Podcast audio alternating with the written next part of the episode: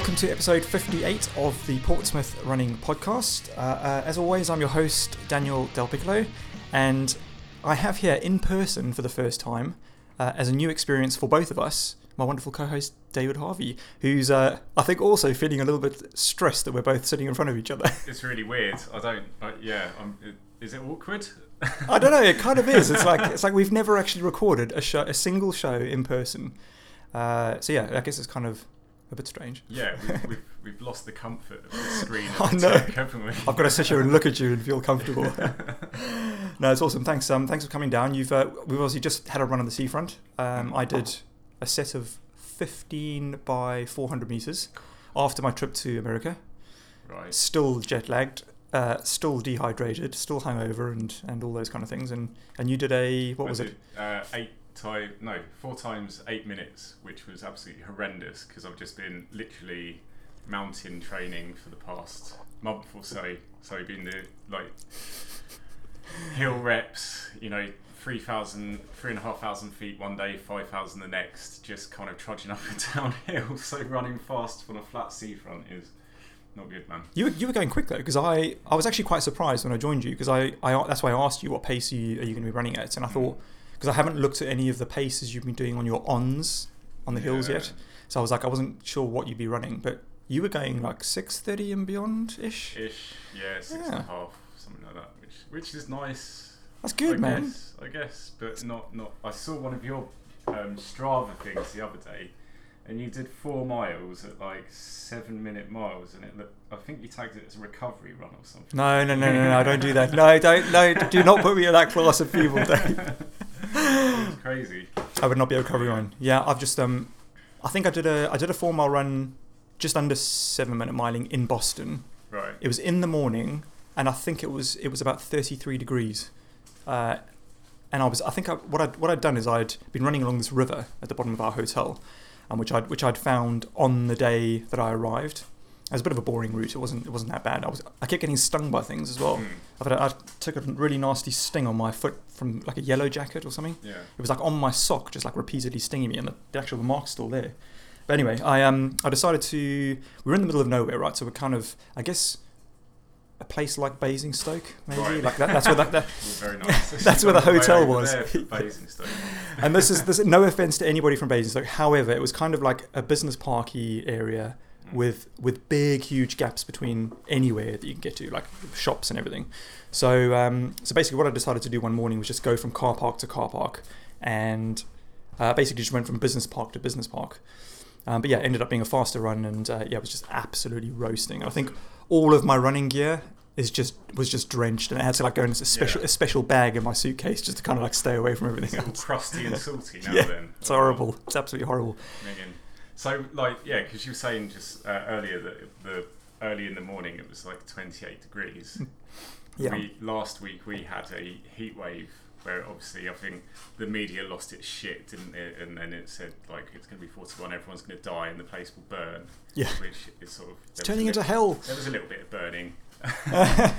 and um, I went for a run up Butser Hill just to do like an hour or something. Was this on the mon- around- on the Monday or the Tuesday? I did it Monday and Tuesday, Okay. and it was hot. You know, it wasn't Western States hot, but it was hot. And I noticed just when I was going up the first hill that my throat started to dry up. So I Right. took some water, and then about a minute later, it was dry, like you've got a really bad hangover and you've just woken up and haven't drunk anything for 12, 12 hours. Yeah. So I was like, right, okay, so what am I going to do? Because I've only got a small bottle of water. So the rest of the run, I just breathe through my nose with my mouth shut. yeah. and I've heard fr- recently, I've heard about people saying that breathing through your nose is the new way to run, and it's Okay. really relaxing and it gets you in the zone. And seriously, after like a minute, it was I was doing big, deep breaths, like I was Wim Hof breathing. like- Okay. And you were getting enough oxygen. You felt like you were getting yeah, enough I was, oxygen. I was taking bigger, deeper breaths than I Okay. was if would have done if I was just breathing through my mouth. Now I've not looked into any of the science of it yet, but it felt so relaxing, even like Ah. running at a fairly decent pace. I'm going to try this. Yeah, I've, have a look at. There's some kind of book out there called The Oxygen Advantage or something that goes into it. So Do you, do you think people have like a difference in like the size of their nostrils In other words, like how much air they can they can get in, in a breath through their nose. Because Yeah. I struggle with that. I like if I try and breathe through my nose, it feels like I've got two straws that maybe are blocked a little bit, Yeah. and I can't I can't actually get like enough oxygen into me. But when you open your mouth, it's like a massive like it's like a it's like a tunnel. yeah. I mean, if you've been up all weekend on Colombian marching powder, then you're never going to be able to do it. Right. for, those, for those ones who don't know what Colombian marching powder is, use Google. we won't go there. Uh, but yeah. yeah.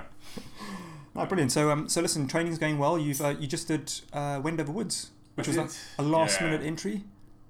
Yes, it was. Um, Tell us, tell us, because I've, I've, I've So- never done Wendover, but it sounds Obviously, Hardmoors happened, and then I got this like bit of an injury, but that seemed to go get better quite quickly. Mhm.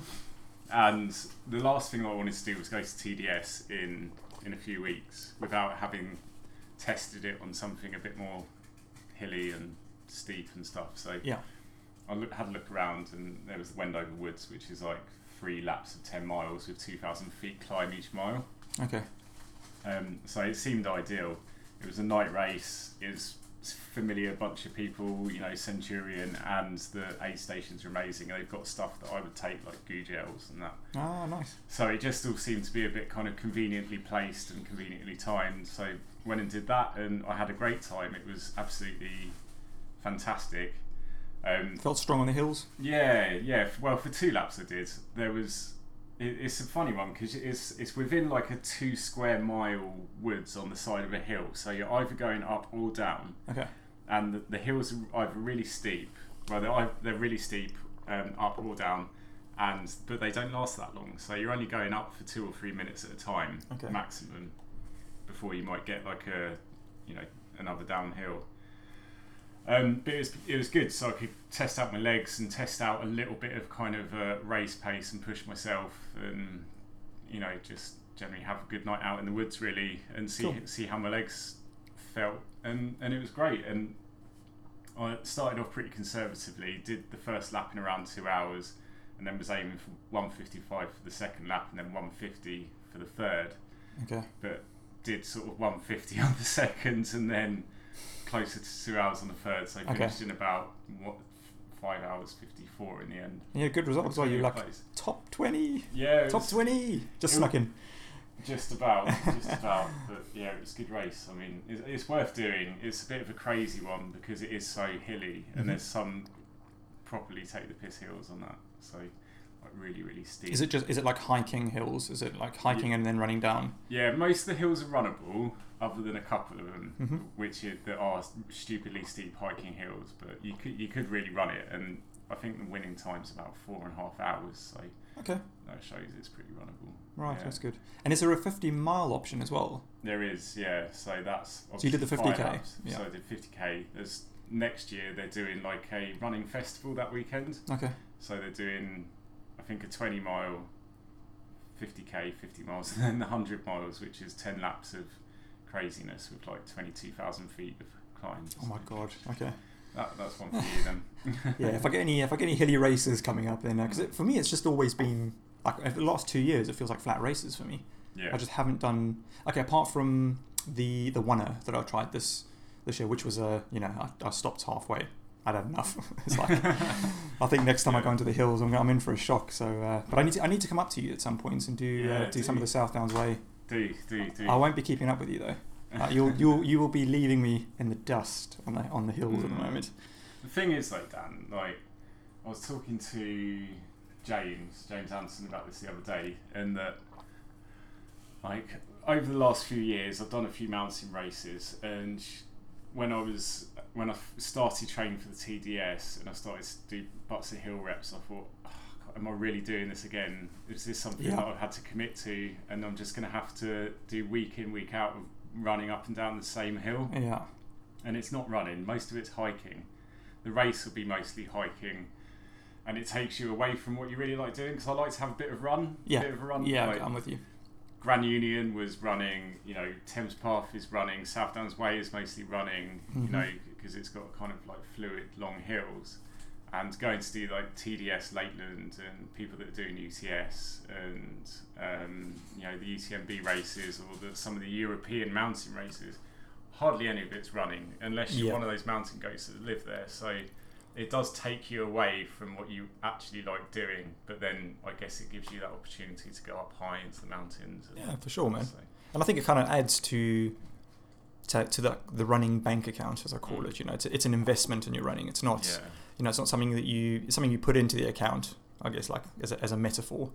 Uh, and then you can draw from later. So it's like, it's giving you like massive strength in your legs. And I think it showed today, like with your reps, like you're strong, you, you built up some strength on the hills Yeah. and yeah, you're, you're quick on, you're quick on the flats. Yeah, I guess so. I guess so. I think I was much quicker when I lived in Portsmouth actually, and because you you know you train on the flat and you get used to the flat. Yeah. Yeah. Whereas now I'm stronger on the hills but slower on the flat. yeah. But then still, like, know. it depends on what you, on how you look at it. But you're still, you're still pretty zippy. Yeah. So, yeah. So, so don't take that away from yourself. But but no, it's good. Um, So Serpent Trail, tell us about that.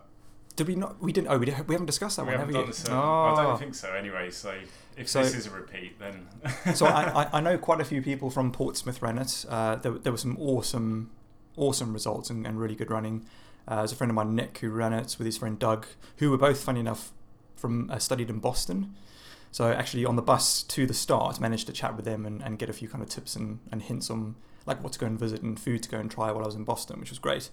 Um, I know there was uh, Will Taylor from um, Portsmouth Joggers I saw, and yeah, bumped into a few people that I that I knew on the race, but I wasn't really kind of looking forward to it. Like I, I, don't quite know how to how to put it. Cause I'm still enjoying my running, but I just wasn't looking forward to putting like a, my backpack on again.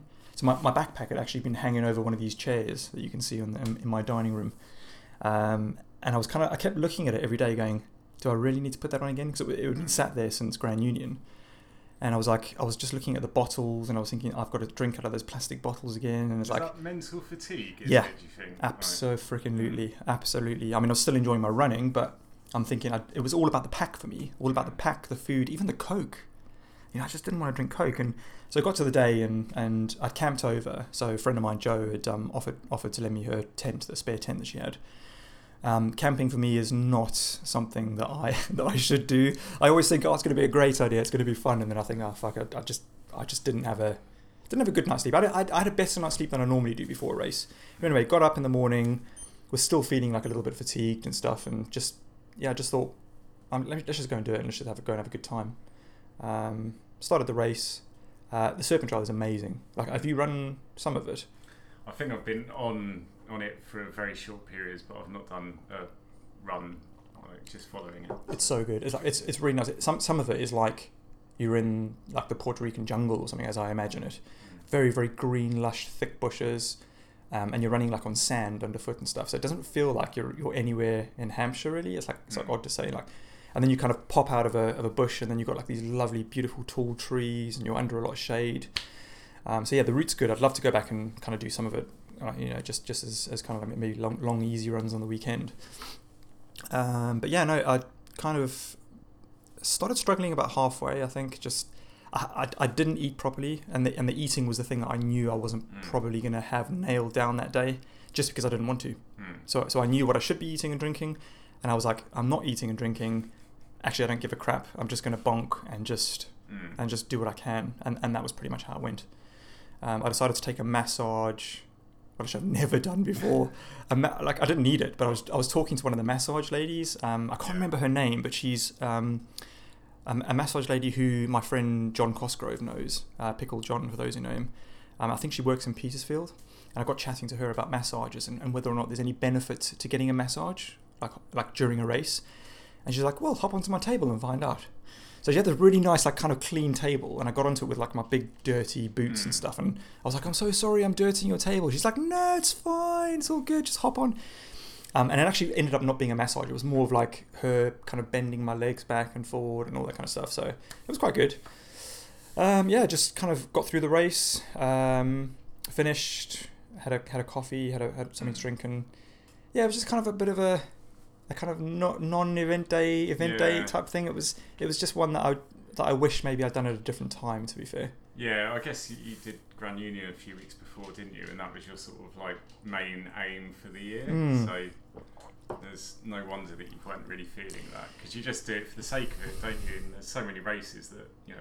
Normally marathons I do for the sake of it and just think, oh, I'll just go and do a marathon. yeah, and um, you're sort of done by lunch. It feels like you've achieved something, but you've not really invested anything in Yeah, it. that's true. Yeah, yeah, which is which is crazy because you know Yeah. marathon's still a long way, but but yeah, no, it was good. Um, I met some awesome people en route. I, I ran with um, a couple of um, co- running coaches and, and runners from uh, Brighton Way, which was really Mhm. nice. Like, got chatting to them, and we knew people in common. We had like races in common, which was great. And yeah, so so lots of good conversation en route, and, and generally it was a good day out. So Good. so I enjoyed it. I also Yeah. I also use this new stuff. I don't know whether you've seen it before. It's it's so it's deep heat, Yeah, but it's the cold version. Have you seen it? yeah. Freeze gel. Yeah, for, like freeze gel. Yeah, yeah, I'd, yeah. I'd had it for ages, and I thought, you know, what, I'm just gonna I'm just gonna pop it along in my bag, in my halfway bag, uh, one of my drop bags, and I and I took it out and sat down on the floor at this aid station and just smothered myself in it, and it was like covering yourself in toothpaste. Yeah, oh, It was a bit weird. it was like clear toothpaste, and um, I was like all sticky afterwards, and just smelled like like mint. yeah. It was it was a bit weird, but it actually works. It works for about an hour, and it just kind of keeps your your skin cool. You know, like when you blow on your skin, Mm. it just it's like you've it's like you've put Vaseline on yourself or something. Uh, bit a bit of a strange thing, but uh, yeah, I was, I was just trying to kind of like keep myself cool on the day because it, was, it was quite warm. Um, But Yeah. yeah, I mean that was Serpent Trail pretty much. It's a it's a race I'd recommend. Maybe next year we could do it again. Yeah, it's one that's always been on the radar. I think. It's on your doorstep, man. Pretty I much. I know. There's a guy guy in Clanfield that I met actually that was running it was his first first long ultra. I think. I don't think he'd done a 50. I think he'd gone to straight to 100k. Mm-hmm. I think he did it around 14 hours and, and loved it. Even though it had um, those typical 50 mile moments where you can hardly keep your head up and have no energy, Yeah. to eat, and uh, basically a shit show. um, but he, he did it and he loved it. So I guess the next thing for him is a 100 miler. That's it. You move you move on and upwards is always the next best thing. Yeah. Oh, listen, Right. talking of um, earlier of reps in Portsmouth and stuff, uh, we have a, a a very special guest on the show uh, Right. as our featured guest. Um, I, know, I know you and I are always like featured guests, aren't we, Dave? Yeah, You know, well, we're, we're- special guests Yeah, every, we- every week. we are the special ones. But no, we um, I managed to finally um, hook up with uh, Steve Bullock, who um, is known as Grasshopper Steve on social media, Right.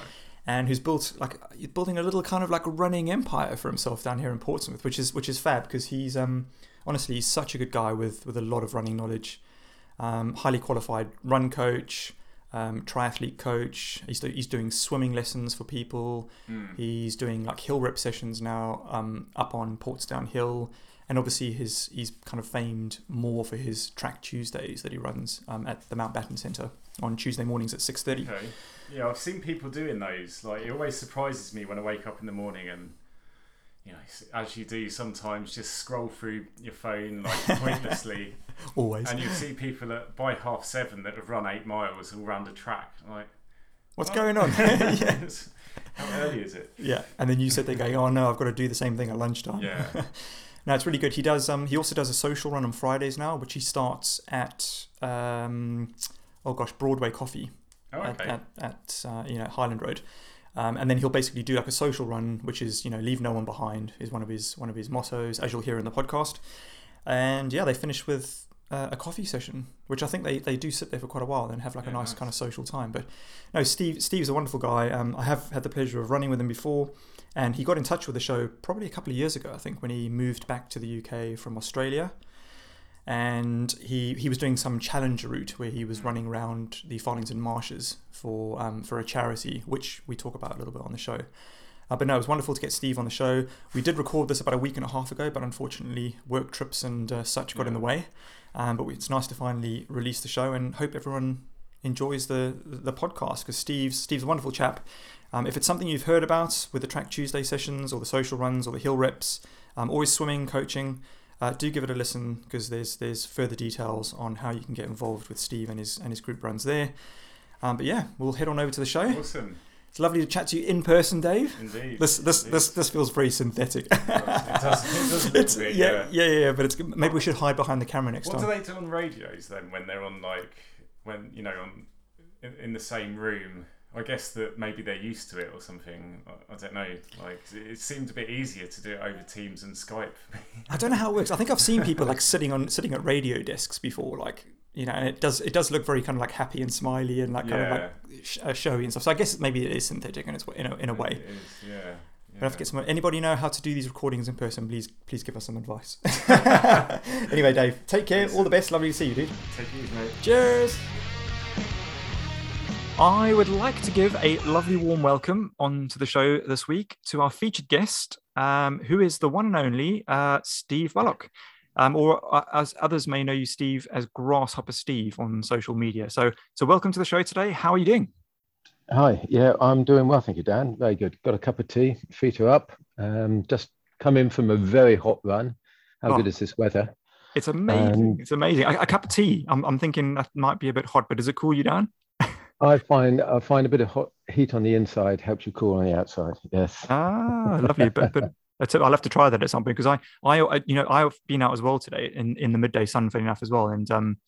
You know, it's, it's funny. We always start these discussions around weather, but uh, you know, it's fitting. Of course, we're British. at the moment. Absolutely, absolutely. I mean, obviously, we spend so much time outdoors anyway, so it Mhm. seems like a, a mutual place to begin. But I, I had a, a cup of um, that sports barrister coffee that I'm always posting about. Oh yes, yes, yes. I've today, tried their coffees. They they are pretty um, they're pretty good. They're, they're they're punchy. They're very very punchy. They they don't go by taste, although although the coffee I find the coffee okay with with a splash of milk. But normally Yeah. before a hard session, I'll have a cup of that stuff, and yeah, I find it kind of gives me a bit of a kick. A bit of bit of a zip. Yeah, exactly. Um, exactly. but yes, yes, but I don't I don't recommend necessarily you know, running in the midday sun. It, it's really a question of what you're used to, Yeah. um, and certainly you know going out and running for two hours in the midday sun isn't necessarily what uh, uh, is isn't necessarily the best of things to do, unless perhaps you are preparing for a marathon that's going to be in the midday sun. That's true. That's true. Yeah, I, I was I was talking about this actually today with um with Jason, who my friend who I ran with, and you know we were kind of saying like, yeah, it's probably a bit silly of, of us to do this because you know we, we we felt pretty ruined afterwards. But then you know just like you said now, it depends on on what you're training for and also like what you're used to, I guess, because Yep. I guess you know there are lots of runners in, in other countries in hot climates that do train, I guess during during the day and during the heat because they've they've just got to do it. Well, and point in case, I've spent a lot of time, as you know, running and training and uh, such like in Australia. Yeah. And yeah, what is it today? 23, 24 degrees. That's yeah, that's not unusual to be out in those sorts of temperatures. Yeah, running, and you could be doing that in the morning, not necessarily in the midday sun. yeah. Um, so I, I, I do find it quite refreshing to be out in, in these hot conditions. It sort of brings me back a little bit to my roots. yeah yeah absolutely i can i can appreciate that and and yeah i can't wait to kind of like have a have a quick chat about australia in a bit as well because you're the i think you're the second person i've had on the show this year who's got ties to australia whose name is steve and who does who does running coaching in, in portsmouth which is bizarre but anyway um we'll we'll move on to that in a bit but steve like ba- back to the heat and stuff like i, I always find um i enjoy kind of training in the midday sun because uh, I, I find when it starts to cool off later in the year, you know, kind of October, November time, um, that there's actually like like some real benefits to be had from from the heat training. And I find when it cools off, um, you kind of get like a lot of a lot of pace back if you're, you know, perhaps maybe if you're chasing a race in, in October, totally, November because time. your, your heart's having to work a lot harder for the same pace and same effort just to Mm. try and keep you that bit cooler which it's which is why you don't want to be just going out and smashing out a hard session without gradually building your way into running in in heat uh, heat conditions you need to acclimatize Yeah, good point. Yeah, good point. So yeah, Uh, like you uh, say, and not recommended Yeah, if, uh, if you're not used to it. Yeah. no no well definitely not it's a bit like you don't go out and suddenly run a 2000 meter hill without practicing it a little bit first Mm. it's, it's all it's all the same concept Absolutely. So, so, so out of curiosity, what was your what was your session you did today then? Uh, it was um, out along the um, seafront on Mm-hmm. the on the prom, uh, onto the old shooting range. So a bit of um, rough track around the shooting range, and then uh, onto the beach at the nudie beach, and then all the way back uh, to the coffee cup and um, along the beach. And it was high tide, so it was in the um, in the shingle. Okay. Okay. And so it was slow, but I I I love trails. It's a really brilliant way to build strength, and you know, you're just giving your whole body a bit of a workout because you've got to put in so much balance and effort into staying on your feet.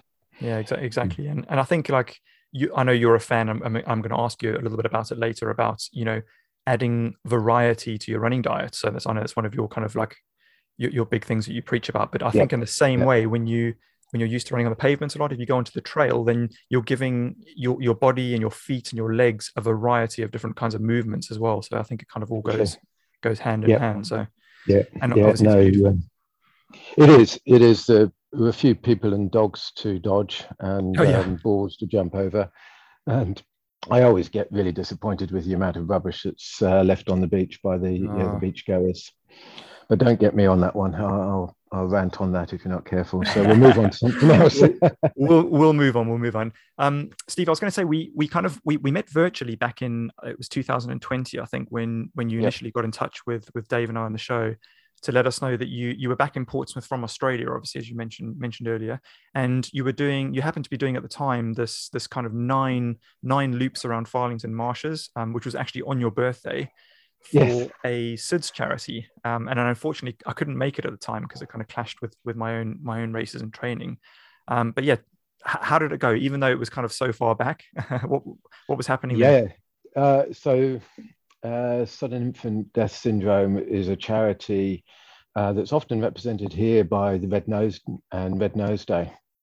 Okay. Yeah. Um, but uh, in this instance, um, I run and support and have since I really basically started running uh, a charity called Rivers Gift, which is based in Geelong in Australia. Okay. And um, well, it's all part of my story really. And um, I turned, or I was turning 50, wanted to run a marathon. Thought it's yeah, one of these things that you do when you turn 50 apparently. So I'd, ne- I'd never I'd never run a marathon or any sort of I don't think I'd even at that stage run a half marathon.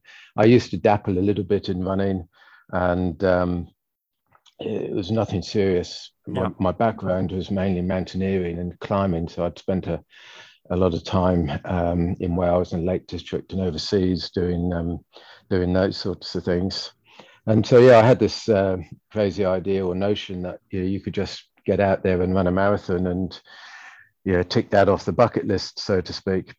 Okay. Uh, and I failed completely. Did um, you? Okay. Yeah, it comes. Yeah, yeah. It was. I look back on it now and I laugh as to how I approached it, but I was, yeah, inconsistent training, um, wrong equipment. Um, uh, I was getting injured. Um, and yeah, it uh, it was it was it was yeah quite embarrassing really. And then one day I was in uh, in the local running shop buying some new runners because yeah, if all else fails, buy new runners. Yeah. And uh, I just happened to see a, a, leaflet there that was advertising for runners uh, to support this charity uh, called Rivers Gift. And I hadn't really heard of them before. And um, turned it over, and the little boy who had died from uh, SIDS, a uh, boy by the name of Rivers, happened to have died, unfortunately, on my birthday. Okay. Um, and so I went, well, if there's ever a sign, that's it. And so uh, I contacted um, uh, contacted the charity, and um, the rest is history because I've run with them and for them uh, and supported them uh, ever since, both in running and in my triathlons. And so in 2014, I actually uh, accomplished my goal. I was, I was a bit late, but uh, I had the first marathon, which was uh, Melbourne Marathon, and um, managed to knock out a reasonable time of 356. Brilliant. Uh, um, and that was just following a very generic uh, plan that uh, their running coach had put together, and we would meet two or three times a week. Um, definitely once at the weekend for the long runs, and um, once or twice during the week to um, do yeah, a tempo run or maybe some speed work or just a, a long, slow, chatty run. And um, yeah, no sooner I'd finished that one, I, I signed up for my next one. And uh, at the same time became uh, involved in the local triathlon uh, squad. Okay. And uh, that sort of piqued my interest in um, uh, in in triathlons. Not that I could swim, so that was a that was a small issue that I felt was going to be a bit of a barrier, but the guys were really good and uh, supported me well and taught me how to swim.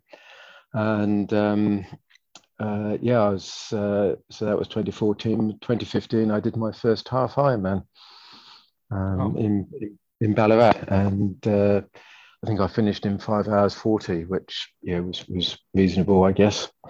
Okay. But uh, it was yeah, it was a hard, brutal course. It was a bit like today uh, for the run, so 21 k's in the midday sun. Oh, lovely. running around a lake. Um, uh, yeah, so it was, uh, and that uh, and that sort of yeah, I, I loved it so much that I've gone on and done yeah quite a few more. Okay, and you've actually finished uh, a few seventy point three now, yeah. Yes, so seventy point three. It's a half Ironman. I think I've done twelve or thirteen uh, of them so far uh, in various parts of uh, of the world. So I've, I've been fortunate in having done quite a few, obviously in Australia and um, also in Europe, uh, Italy, Portugal, uh, the UK. Um, so yeah, it's been good to get overseas and and and run a few overseas as well. Fantastic, fantastic. Out, out, of the three kind of disciplines there, with with the cycling as well, is is running kind of where your where your main passion lies, or are you more inclined to enjoy like the water or the cycling? Uh, no, definitely passion lies with the running. Although I, I am loving the the swimming at the moment, uh, but my strongest leg actually was was the biking. Um, okay. And uh, I, I used to always produce a fairly good bike result, well, especially towards the end of or towards the, the last few that I did. Uh, I seem to have um, done reasonably well uh, within my age group. Okay. Um, but uh, at the moment, I'm just focusing on the on the running and the swimming. Okay, brilliant. Yeah, well, I'd like to say good time of year to uh, be enjoying the swimming. Obviously, yes. if it was January, you might be you might you might have not have said that. that's that's brilliant. That's brilliant. And uh, yeah, kind of, I guess you're. It was just lovely to hear kind of that story of um, how you got involved with the with the SIDS charity as well. So like a sign from the universe that uh, it was kind of meant to be. So that's fantastic. Yeah, well, I, have I've done I've done quite a few with them, and I've made some really fantastic friends. And although they're still all over in Geelong and sort of Oz region, I still keep in touch with them. We still yeah have the odd chat here and there. Of course, keep an eye on what each other are doing via Strava. Wouldn't be without that and Facebook. Yeah. Um, yeah. So uh, yeah, so I've been on on lots of uh, lots of adventures, biking, trail running uh, and um, yeah, the occasional swim as well with with these guys. Amazing, amazing. I have a quick uh, another question for you, like a random question after you've given us kind of your, your, your rundown of um of how the running's kind of like started for you. But when you're when you're not training and and kind of like running and cycling and swimming yourself or, or coaching, um, what do you get up to? Are there, are there any other kind of hobbies that uh, that you keep to yourself or things you like to do to relax? Uh, well, I'm not sure whether it's a relaxing hobby, but uh, or it's not even a hobby actually. But uh, I'm part of the local RNLI crew. Oh, really? Uh, so the Portsmouth RNLI, and I'm too old uh, to go in the boats, uh, unfortunately. But I just help out on the shore. I um, I drive the tractor or operate the winch, and yeah, get the boats into the water or take them out of the water whenever we have a shout. Uh, okay. if I'm available, and um, yeah, help out with the training and bits and pieces. So it's okay yeah, it's not overly time consuming, uh, which is fantastic, but it it's yeah a much needed um, service to the community. You know, the RNLI get called out for heaps of reasons. Yeah, it varies from rescuing people from underneath piers to yeah, helping dogs that have got stranded through to recovering boats that have uh, you know caught fire or hit something in the Solent or uh, so yeah, and they're a really really good bunch of um, uh, really good bunch of, of guys and girls down there and uh, very supportive and yeah it's always good for a laugh amazing amazing steve this, uh, this, just kind of like makes you shine more in, in my eyes really because you're, you know you're kind of not not only doing all the coaching which we're going to get into in a sec but like you know obviously being involved in that is like you say a, a super crucial service to the to the community down here in portsmouth and I was going to ask you. We were on the beach a, a couple of nights ago, and we saw the the heli. The, the, I think it was the RNLI helicopter going across with a boat underneath it, doing doing backwards and forwards on the beach. And I don't know what they were doing. Was that? Right. Do you know anything about that? Was that some kind of training exercise? Yeah, uh, so that would have been the Coast Guard helicopter, and uh, yeah, I think it was a training exercise that they were doing with uh, one of the boats from uh, the Isle of Wight. Okay, okay, make makes sense because yeah, I mean, obviously everyone on the beach was kind of clapping along. Just you know, it just goes to show kind of how much support there is in the community for that thing, and yeah. I think everyone kind of realizes, especially this time of year, how important it is. So, um, unless yeah. it unless it was um, there was a shout. A shout is when we get called out. Uh, there was a shout to a paraglider that had fallen into the Solent uh, a few weeks ago, and the helicopter okay. responded responded to that as well as uh, both of our boats. Wow. So um, yeah, unfortunately, he had a, a, um, a, mechanical failure and basically fell out of the sky and fell into the into the Solent. So wow. it it could have been uh, it could have been in response to that. Okay, amazing, absolutely amazing. Um, Steve, you're a member of the Portsmouth Triathletes. Is that is that still the case? Yes, yes, very much so. Yes. Yeah, cool. Um, are you still their cross country coordinator? Uh, if they'll have me again next year or this year, because yeah. uh, then then yes, very much uh, want to do that role again. Um, we had a great uh, turnout and lots of support for it this year or, or this last season, and um, within the league that we run in, we actually managed a third place.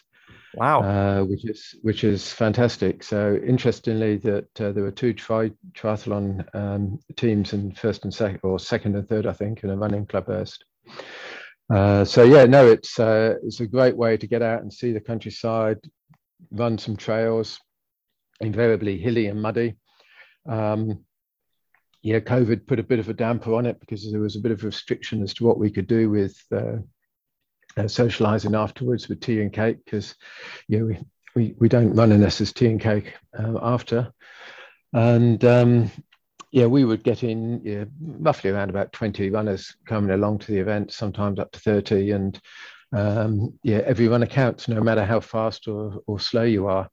Um, yeah, whatever position you comes in, you come in, it helps helps the club to um, yeah earn a few points.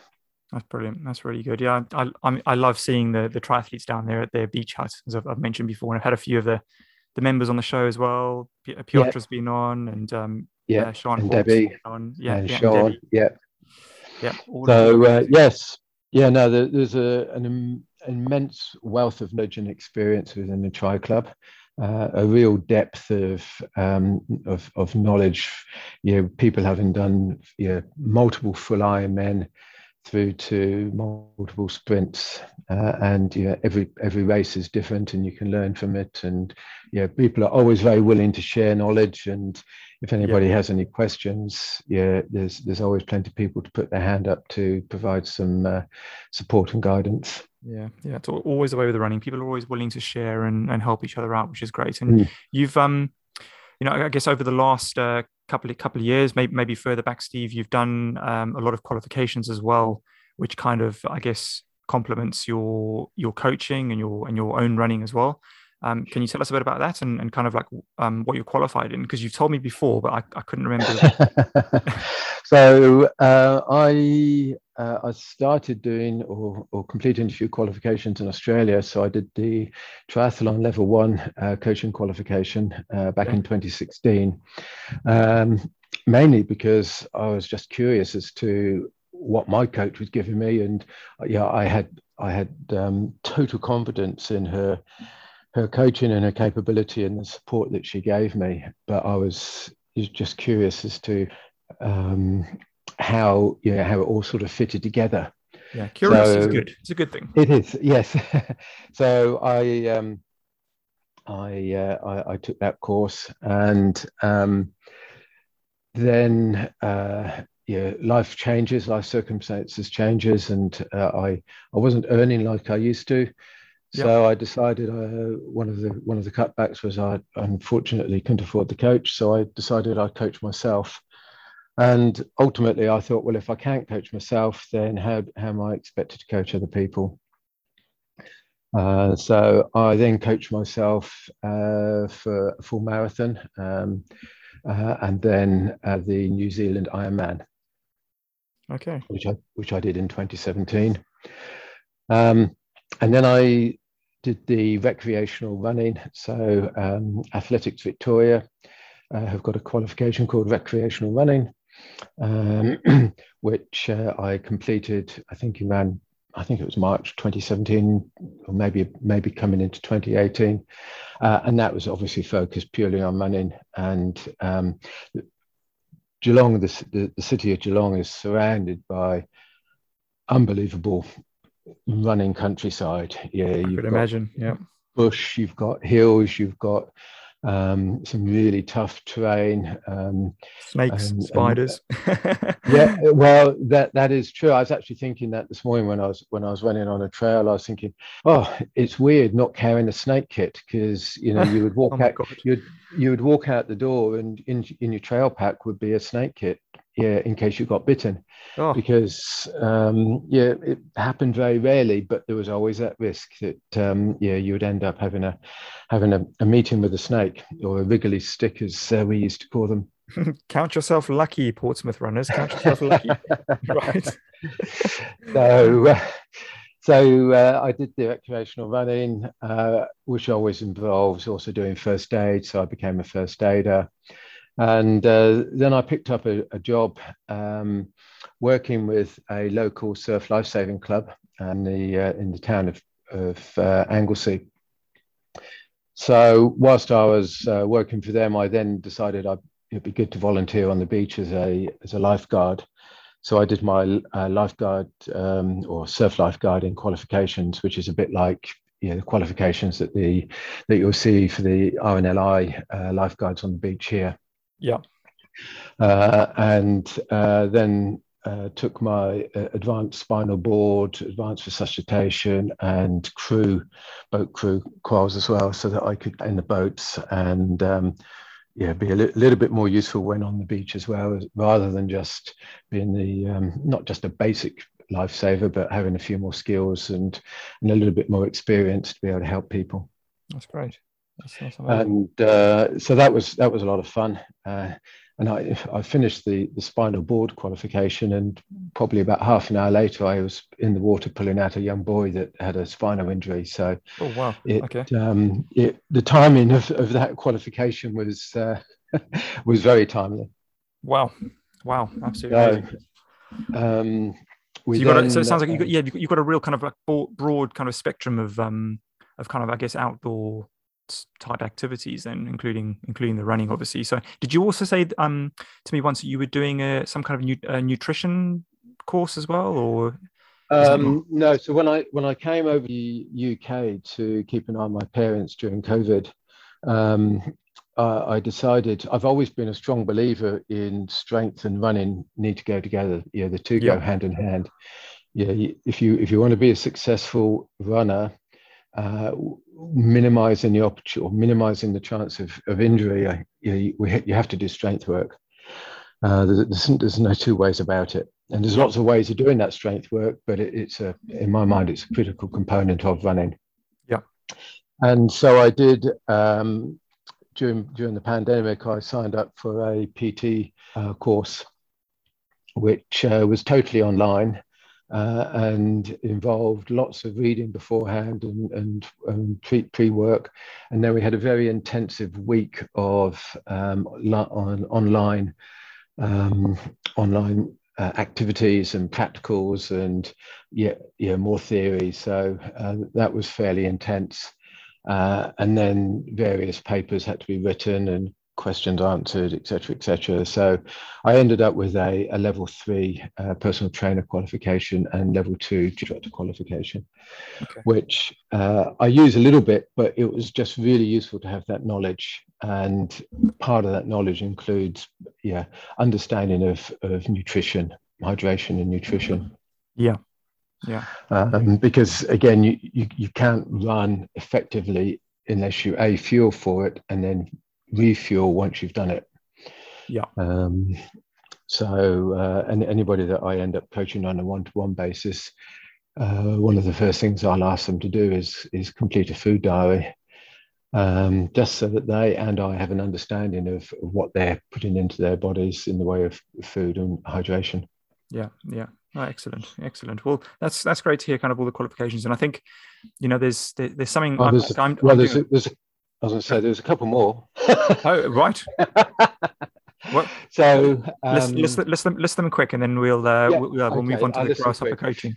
yeah, so I uh, when I was over here as well, my qualifications obviously in Australia uh, weren't really recognised. So okay. I I, um, I did the England um, athletics uh, coaching and running fitness. Um, and I was able to use some uh, prior learning for that, so that was useful. Uh, and then I completed the level two um, triathlon, um, British Triathlon level two coaching qualification. Okay. And I've just finished the British Triathlon level two diploma. And I've also just finished the, or a while ago now, finished the level two open water coaching. Crikey, that's a that's a that's a lot of um, that's a lot of stuff. But you know, I was I was going to say as well, like you've just mentioned those, those last few. Like I, am doing a course myself on ultra running, but purely like like like you originally started, just out of curiosity. And I think sometimes when you've when you've been training and you've been kind of going through, um, you know, the running and the racing and stuff like that, it was always great to kind of find out a little bit about the theory and why things feel the way they do and how it all yeah. works and stuff and what's happening yeah. in the body because it's a well, it's a, the body is a complex uh, beast. Oh, so God, the more we can, un- the more we can understand it, and you know, no one person's going to understand absolutely everything. So, uh, one of my, so when, when I was in when in Geelong, I had a great little network of um, professional support staff that I could call on, not for myself, but for athletes that I was helping. Uh, and of course, I would I would call on them for myself if I needed to, but I always like to be able to you know, recommend people for you know, different aspects of, of, of running if, if I didn't have that knowledge or qualification. Mm. And so I'm, I'm slowly building that same sort of base here as well. Brilliant. That, that's excellent. So I was gonna, I was gonna, wanted to move on quickly and um, kind of speak about a little bit about the grasshopper coaching itself. So because obviously this is what you're known for in Portsmouth, and and I tell you what, Steve, like you know, the more people I kind of see and the more friends I bump into and stuff like that, people are kind of like really inquiring about you know track tuesday like what, what is this track right. tuesday that everyone's going to because this you know it's incredible there's so many runners like around i guess and i, I call myself a casual runner i, I know I, I, run long distances but I'm, i call myself yeah. a casual runner it's you know I, i'd never run on the track you know up until no. you know you know it was a while ago I, I gave it a go with um uh jacob bahara's group and stuff but oh, yes. i'd never I never really kind of spent time on the track. And I know you're offering these sessions each week, and more people are getting curious about the track. And I think it's I think it's kind of in, in, you know it's invigorated people a little bit and, and sparked a, a big interest in it. So um, I guess how did how did Grasshopper uh, coaching kind of kind of get started? Is there, is there a story behind the specific name and, and, and where did it come from? Yeah, so um, my my player coach Renata, uh, who was a triathlon but uh, off-road triathlon, so she was into XTERRA predominantly. Yeah. Um, so she, uh, tremendous lady, uh, Swiss, Australian, and uh, lots of knowledge. Still coaching over in Switzerland. Um, and um, so she was trying to coach me. And I say trying, not because of her capability, but because I would forever put challenges in her yeah, I'd be jumping from one event to another. One day I could be doing a trail, mm, you know, marathon or half marathon, and then two weeks later I'd be doing a sprint triathlon, uh, and then four weeks after that I'd be on the road doing a 10k. Uh, and so she just started calling me grasshopper because I was just jumping around all over the place. Great name, I love it. and yeah, so that's that's the sort of the uh, the, the grassroots of, of, of, the name, and uh, it sort of stuck, which is great. I, you know, it's uh, some fond memories of, of lots of events that I used to do. Um, and um, so when I started coaching, I thought, well, why why why lose the name? Let, us just continue with. Yeah, originally it was Grasshopper Steve, but I, I've now sort of transitioned a little bit into Grasshopper coaching. Brilliant. That's excellent. Love it. Love it. And, and, um, and yeah, I've, I've been wondering about the grasshopper for ages. So that, that kind of fills yeah, there you story. go. Yeah. That is. But that the is track good. is the track is a bit of a passion of mine. Um, so the, the tracks that we had access to in Australia uh, were just really high quality uh, facilities and they were totally free. So mm. I had access to three, four really good tracks, probably all within um, yeah, close to 15 minute drive from where I was living. Um, uh, and you, you know, there wasn't a big fence and a, and a padlock gate around them or anything. It was yeah, free access. The local council supported them, or the local university supported them.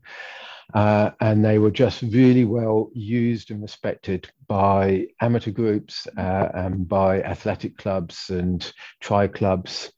Uh, and so it was just a part of your training. It was just part of the, um, as I now call it, your your, your running diet to to spend. Uh, one one session a week, ideally on the track. Some people would do a little bit more. Some people, time restricted, would perhaps do once a fortnight. But uh, that that opportunity to train in a really inclusive, uh, safe environment. Um, yeah, you're not you're not disturbed by dogs or prams or um, yeah, a change in the level of the pavement or having to think about cars or bikes or scooters, especially the electric scooters now. Yeah, you, all you all you need to worry about is your form and trying to count how many laps you might have been told to do. yeah, that's it. uh, so uh, I I just try. I've, tried to replicate that over here. Unfortunately, we don't have the same level of choice or or the same quality of access, if you like, to the track. But uh, because I've got motion qualifications, Mount uh, Mountbatten let me rent the track, and so uh, I, I, rent it and yeah, run a session every week, which I, I change. It's uh, I quite enjoy thinking up uh, new sets and new sessions for everybody to do. Uh, and one of the challenges is making it challenging for some of the runners. Yeah, we've got some really quite fast runners there, which is brilliant. But we also have lots of new runners and, and people like yourself who've never really done much track work. So yeah, the last thing I want to be doing is scaring people off. It, it's something that I want them to come back to because having that regular and intense interval work uh, is is a really good way of improving your running and yeah. and I'm, I'm pleased and, and quite humbled to say that a lot of people have come back to me and said, "Oh, these track sessions have made such a big difference to my 5k times." Yeah. So uh, and one one of the regular runners actually he he ran with us on Tuesday and then he had his 5k time trial in the uh, in the evening, and he had been trying for months to break the 20 minute um, barrier and he did it, which was just brilliant. So, Steve, your your motto I've seen before, which you include in your emails that you send yes. after after a track session, for example, you, you use the hashtags um, "consistency is key" um, and another one "be kind," which I just wanted to cover a little bit because it's it's a nice little touch, um, and and two handles that, that, I like and and things that I you know I find I'm quite passionate about as well. So so tell mm. us what, what, why you picked those two handles specifically. Do they do they mean a lot a lot to you with with the running? Certainly consistency is is a message I like to portray in a positive way as much as possible. If if somebody runs, doesn't matter what sort of session it is, but if they only run it once a week or twice a week, um, and then don't do any running for another fortnight, and then runs again, thinking that they're going to be able to pick up where they've left off a fortnight ago, yeah, they're going to run into difficulty. They'll end up getting an injury or overuse injury or strain something. Yeah. Um, and so consistency is all about just trying to build uh, on what you've done the day before or the day before that. Yeah. Uh, it's not something that you can you can jump in and out of it, but you get so much more out of it if you are able to be a little bit more consistent in in what you you do.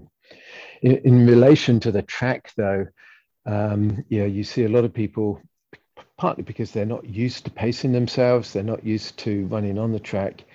What what we're trying to accomplish there is is somebody knowing what their max comfortable pace is that they can run for 400 meters at. Yeah. Uh, so so they don't go out of the uh, the starting blocks, yeah, at uh, yeah the three minute pace, uh, and then finish at a five minute pace you, you don't get as much benefit about uh, as if you were to you know, start at four minutes, so start a bit slower, uh, but be able to run that full 400 meters at the four minute pace. Yeah. Yeah. So, so it, finishing it's strong, finishing as strong as you start. Yeah. Yeah. That's a good way to put it. So, um, so that be kind is is be kind to yourself as well as be kind to others. You know, nobody knows what other people are going through. Um, so just just be con- conscious of that and just you know try and be kind. But it's also important to be kind to yourself. Don't you know, beat yourself up too much. Um, yeah, if you can avoid putting too much pressure on, on yourself, don't compare yourself to others. Mm-hmm. Yeah, it's a, it's a trick that or not a trick, but it is unfortunately what some people fall into. They see other people passing them on the track and um, they forget to look behind to see that there's actually other people behind them as well. So, um, so yeah, it's sort of a, a double-handed, a double-handed one there. And be, be, kind to, to yourself, but be kind to others. And then there is actually a third uh, motto, which I also use occasionally, or more than occasionally, which is "No one left behind." So I use this a lot on the, on the social Friday runs. Uh, I'm sure you've seen I, I run a, a, social run on a Friday, and uh, that is, again it's open to anybody. There's no cost. Um, we start at finish at Broadway Coffee Roasters on on Highland Road, uh, and um, yeah, the calf there, um, Dwayne uh, has been very kind. He he opens at eight o'clock on a Friday morning for us, so we Brilliant. start running at seven, uh, which means that when we finish at eight o'clock, we've uh, we've got a you know, decent cup of coffee uh, and some water to uh, rehydrate with. Uh, but the message there, no one left behind, is a, is a is a message that I started using back in 2017 when I established a community running group in my home hometown called Lara Runners and uh, it's all about the fact that you know, running needs to be inclusive. It needs to be for everybody. Uh, there's no point in having a social run if you end up running as five separate groups. So what what will happen is that uh, the fast runners will take off a little bit, but they will then um, loop back, find a safe place to loop back, go to the back of the uh, the slightly slower runners, run with them for a little while, encourage them, uh, have a bit of banter, a few laughs. Then they might move off again because of their pace. But you know, half a k, three quarters of a k down the road, they're back again. So they're able to run at a, a pace that I like to call a chatty pace, which is zone two. Uh, if you're into HR zones, but it, it's basically at a pace that's not going to be so fast that you end up exhausting yourself at. Uh, ideally, you can talk whilst you're running at that pace, and just means that you you get to know a, a much broader range of, of individuals than you would have if you were just running at your one pace. And so everybody's everybody starts together, and we all finish together, uh, and we all run the same. Occasionally, somebody will say to me, "Hey, I, I need to duck off early," or um, you know, I've got a big race coming up. I don't want to run 8K or 10K. I'm only going to do 6K. So they'll then loop back to the calf and they'll be sitting there you know, waiting for us when we when we all finish. Awesome. So it's all it's all very much about running together as opposed to you know, running as individuals. Yeah, no, brilliant. And I, and and I, I had actually made note of that third hashtag because when I wanted to ask you about Social Friday, so because I uh-huh, yes. it, it, it, it stood out because yeah, th- I mean those those three things are super important, and the fact that you use hashtags as well brings me back to the other point that I was gonna gonna talk to you about as well, which is you know you're very kind of uh, conscious about being present uh, present online on on social media on Instagram and stuff and, and I love the way that you use it um, I think you you're brilliant at kind of advertising the benefits of the sessions that you run um, you take some some amazing photos during the session as well and I think it's fair to say that I think there's one thing that runners like it's photos, or it must just be yes. me because I'm the world's biggest poser. uh, uh, look, I, I I love being behind the camera. I hate being in front of the camera, to be perfectly uh, honest. Okay, okay, okay. oh, well, apologies so, um, for the um, photos I've taken of you, then, Steve. no, no, no. It, it's it's fine. And and in fact, when you ask me about other passions, photography is one I do I do enjoy. okay, okay. Uh, taking taking a few photographs and uh, yeah, I was lucky enough to have been in the Swiss Alps uh, earlier this year. Uh, I've got some really strong connections back to uh, the place where I went, and um, uh, the scenery there is just amazing. And it was only the other day that I realised I'd hardly put any of those photographs. I've got, I have literally got like a thousand of them, and I've hardly got any of them. lovely, lovely. No, it's it's good. I think. But, you know if if there's i said earlier if there's anything runners runners love you know during a race like i, I mean even i find that if i'm entering a race and i see that the race directors added um, a paragraph in their in their pre-race note saying that photos are going to be distributed for free then i think it's like yeah. it's a it's a real draw for runners because mm-hmm. you know i guess people people want to showcase what they're doing and i think you know running is obviously done in, in beautiful places so you so you want to kind of you know get get the get the photos from from where you were running and it's yeah. an achievement in itself as well so it's good good it, to have so. it is and i also um, like to use the photographs and video for when I'm doing running or swimming analysis. Um, I, I, find it a really useful tool to be able to uh, look back at a video of somebody running in, in slow motion or even frame by frame, and you can then really discern, you know, what's going on and why perhaps something isn't quite working, uh, especially with swimming, which is such a technical um, sport. Yeah. So uh, these conditions that we've had recently, where it's been as flat as a pancake in the water, has been superb for for getting the videos uh, and then watching people swim. Uh, and I had the classic example this morning. I was I was scratching my head as to why this one one particular swimmer wasn't yeah, making as as much progress as perhaps, and by progress I mean speed through the water. Uh, and it wasn't until I looked at the videos afterwards that I, I then recognised that okay, it's it's all to do with this particular aspect of the stroke that uh, she was having difficulty with. So when we next meet, I'll be I'll be able to say, hey, so this is what you're doing. Ideally, I'll have an opportunity to show and share with her the, the video and and I think if you can visualize what you're doing and visualize what you're meant to be doing, it's a lot easier to correct your form. Absolutely, absolutely. Oh, there you go. There's another another another brilliant use for the uh, for the photos and stuff. Steve, yeah. your um, so, so you've touched on Social Friday and Track Tuesday. What time do each of those sessions start, and and is it available for you know anybody listening who would want to come and give it a try? Anybody can just rock up, can they? How, how would it work for those two sessions? How, how, how does it work? So I I run three session running threat sessions now. So uh, we have Track Tuesday, and uh, I do like people to contact me beforehand uh, because otherwise. Um, uh, I do have a couple of forms that need to be filled out just from a, a medical perspective in case there's an issue. Um, you know, the track can be quite intense, and the last thing I want someone to do is to have an in- incident and for us not to know any of their medical background and start giving them some sort of uh, support and then discovering that they're allergic to it. So, yeah. um, so yes, so forms unfortunately need to be filled in first. Uh, and yeah, we, we don't go via reception, we, we go directly onto the track. So all of those little bits and pieces need to be known. So just drop me a, a message via social media um, or um, yeah, social media is the easiest way to do it uh, via Instagram or, uh, or Strava. Um, that starts at 6.30 on a Tuesday morning and um, it lasts for an hour uh, and it comes uh, and it's just five pounds per, per session. Okay, brilliant. And you've the, you've got the, the, the Hills Thursday. Is that is that morning or afternoon? Yep.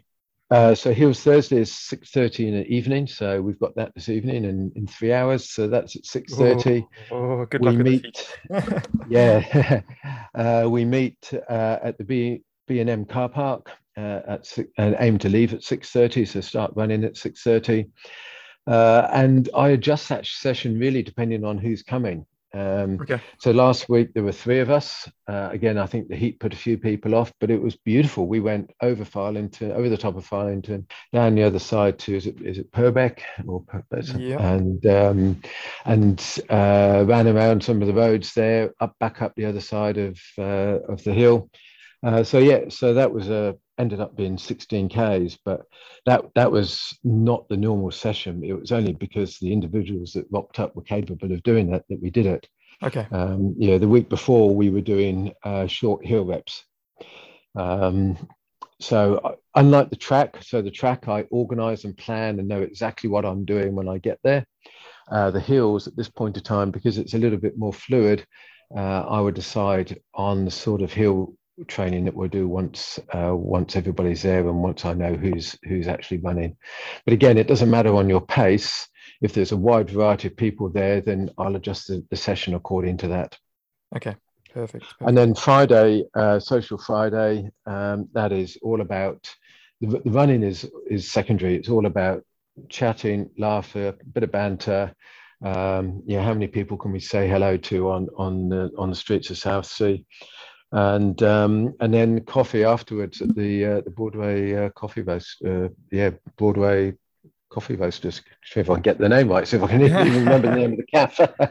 Broadway Coffee really, Roasters. Yeah, yeah, they're really they're really accommodating, very friendly, and they do actually serve a really good cup of coffee. It is good, isn't it? It's, it's I think it's um, probably my favorite place to go and drink coffee now. Yeah. Yeah, yeah. So really good vibe there, and as I say, um, it's th- Fridays is is all about the, it's all about the um, the social element of running, and yeah, running is secondary really.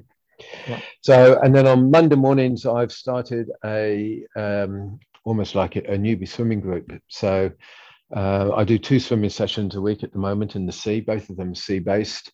Um, uh, both down on Eastney Beach. One on Monday for uh, beginners, and one on Wednesday for uh, intermediate swimmers. Uh, the Wednesday session is basically full now. Um, I I limit the numbers that I will take at both of those sessions. Um, there is a, a, a, small fee. I keep it as as accessible and uh, as as possible. Yep. And if anybody's interested in those, then please just contact me directly because I I do complete a one to one swim assessment before uh, anybody joins that group, so that I have an understanding of how well somebody can swim and what their weaknesses are and what their um, strengths are. Brilliant, amazing, absolutely amazing. Well, there's uh, there's something for everybody then you know, I, I can honestly say to anybody listening that the, the sessions are brilliant. Um, I've run with you a few times now, Stephen. I'm actually yeah, going to. Yeah. I'm, I'm off. I'm off next week. I'm overseas, but the week after, I'm planning to come back with a couple of friends who haven't been to to to track before. So I'll be I'll be in okay. touch with you. Brilliant. Um, that week, but yeah, no, they're they're certainly looking forward to it. So um, so yeah, no, we love we, we I love introducing a track to new to new runners. It's uh, it's just another sort of how do you put it? It just creates another strength in your, in your running diet.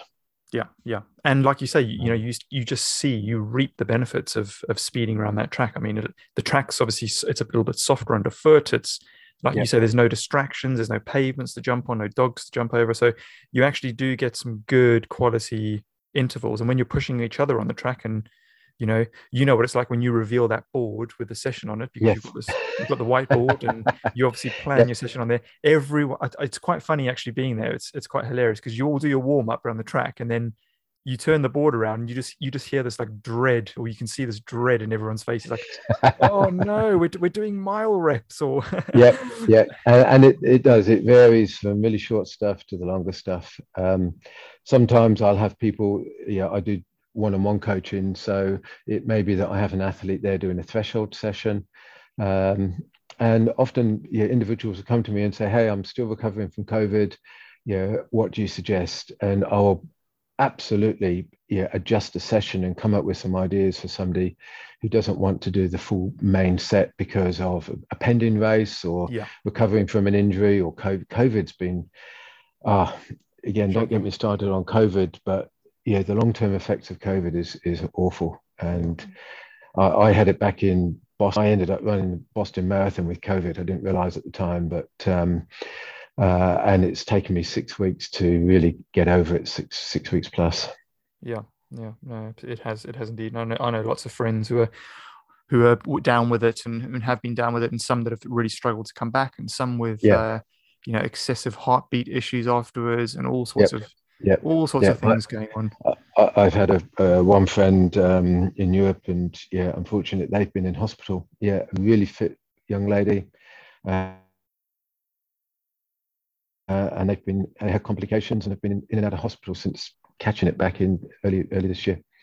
Yeah. Well, so it's if you can avoid it if you haven't caught it yet or if you've caught it but there's you know it's going it's going around again you know my recommendation is definitely try to avoid it 100% 100% yeah um steve obviously on top of all this other stuff that, that, that's been going on that, that's kind of these weekly sessions that you're running which are just amazing you're also involved in something exciting potentially exciting that's happening with the Hilsea Lido space which i'm, I'm assuming yes. is where the pool area is where the where the water sports center is over there so tell us a little bit about what's going on there because I'm, I'm curious and i'm sure a lot of runners out there and, and, enthusiasts of the outdoors and sports will be curious. So so tell us a bit about, about, about, that and how how maybe people can get involved and help out.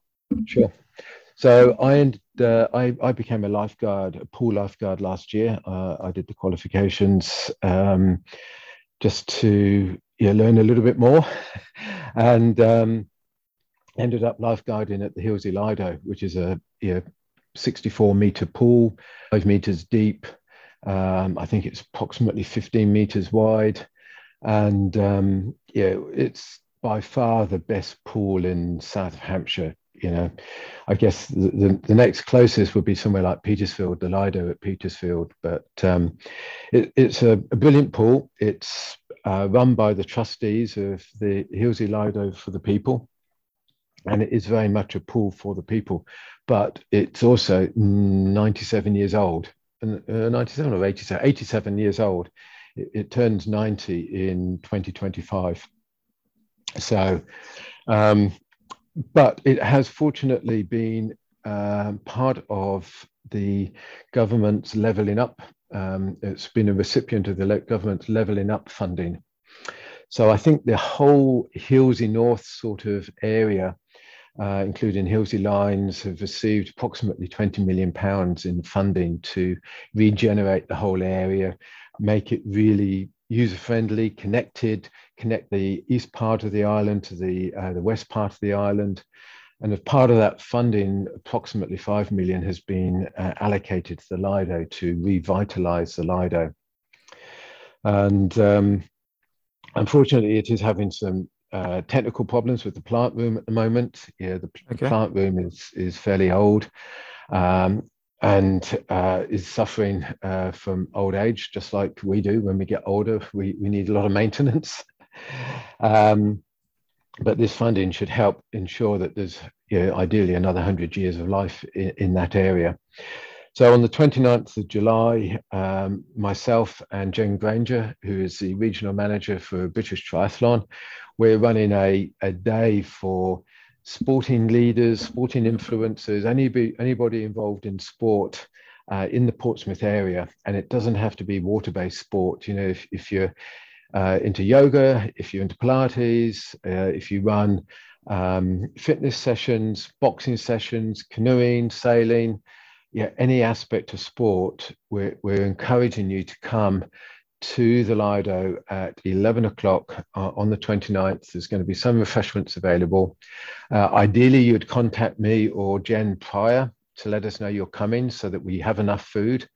Um, but we are going to be, you know, you get the opportunity to look around the Lido, talk through some of the plans, but more, most importantly, we want to understand how the community how the sporting community could turn this into a mega sporting community hub, not just for swimming, but for other aspects of sport as well.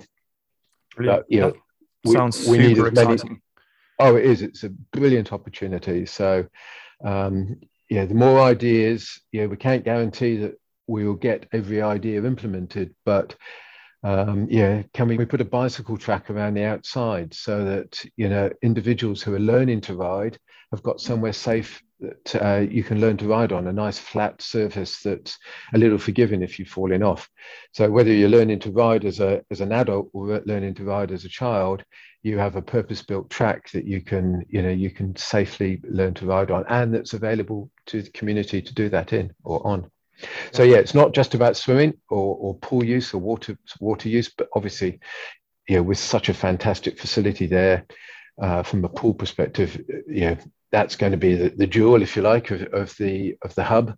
But what else can we do there that adds value to the community? What else does the community want?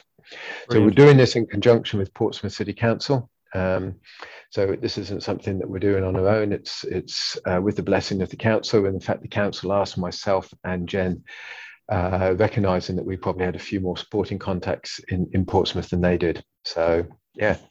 Excellent. Have, I guess you've reached out to to the various um, running clubs because I know Portsmouth joggers are not too far away from there, and they do use a lot of the road kind of near nearby the centre. Near there. Um, yep. Yeah.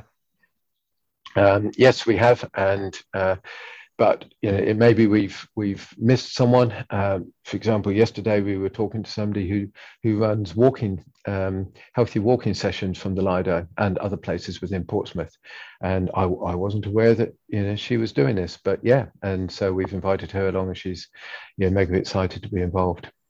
Steve, I'd love to. I'd love to get a couple of people involved who I know would have um, some good ideas. In fact, I was talking to somebody today about this, um, as you you mentioned it to me a few days ago. So um, I, I know there pass, are few. Yeah. Pass contact details on to me, and uh, I will ensure that they get the right information. but this ultimately, yeah, anybody who's involved in sport can provide feedback, and I'll shortly be sharing a digital, um, it'll be a QR code. It'll take you straight to a, a form which you can complete, uh, and any ideas that anybody has about the, the Lido uh, that we can you know, make a positive difference and support the, the community, broad, the local community and the broader community in in in helping the Lido to become, yeah, as as somebody once described, it's the, the jewel of Portsmouth, a bit of a crown, jewel in the crown of Portsmouth. Nice, brilliant. It would be great to see that uh, space used more, and yeah, I think that's fantastic. So good, good luck with that, and I hope it's um you get some good ideas and, and some good input and, and adds to add some weight to it. So that sounds sounds exciting. Yeah. Um, Steve, obviously, I know you've got a busy day ahead, and uh, you've got your your hill session to prepare, which I'm I'm keen to kind of uh, follow afterwards on Strava now to see what you get up to. But can yeah. you give us a list of your your social media details, your Strava details, just so that you know people listening um, know how to get in touch with you if they if they'd like to? Uh, sure. So on Instagram, the easiest one there is grasshopper underscore Steve. Okay. Uh, email, it's grasshopper coaching UK at email at gmail rather dot com. Mm-hmm. Um, for Strava, um, I think I'm just on Strava as Steve Bullock. Okay, Steve Bullock on Strava, brilliant. That's perfect. So three ways um, to, that people can get, get they're, involved. They're the they're the ones that I'm most actively sort of using. So I do have I have plans to uh, create a, a, Facebook page and uh, maybe even a web page at one point or a website at some point. But um, yeah, keep it simple at the moment. Absolutely, keep it simple. And this, uh, you know, I think even you know I, know I know people who run their entire business platform on on Instagram. So you know the, the platforms are there to use. So I think it's um it's good enough uh, that you that you put your posts out and people can contact you on on Instagram. But anyhow, mm-hmm. what's um, what's next for you, Steve? Um, in terms of your own racing, have you got um, got an event coming up?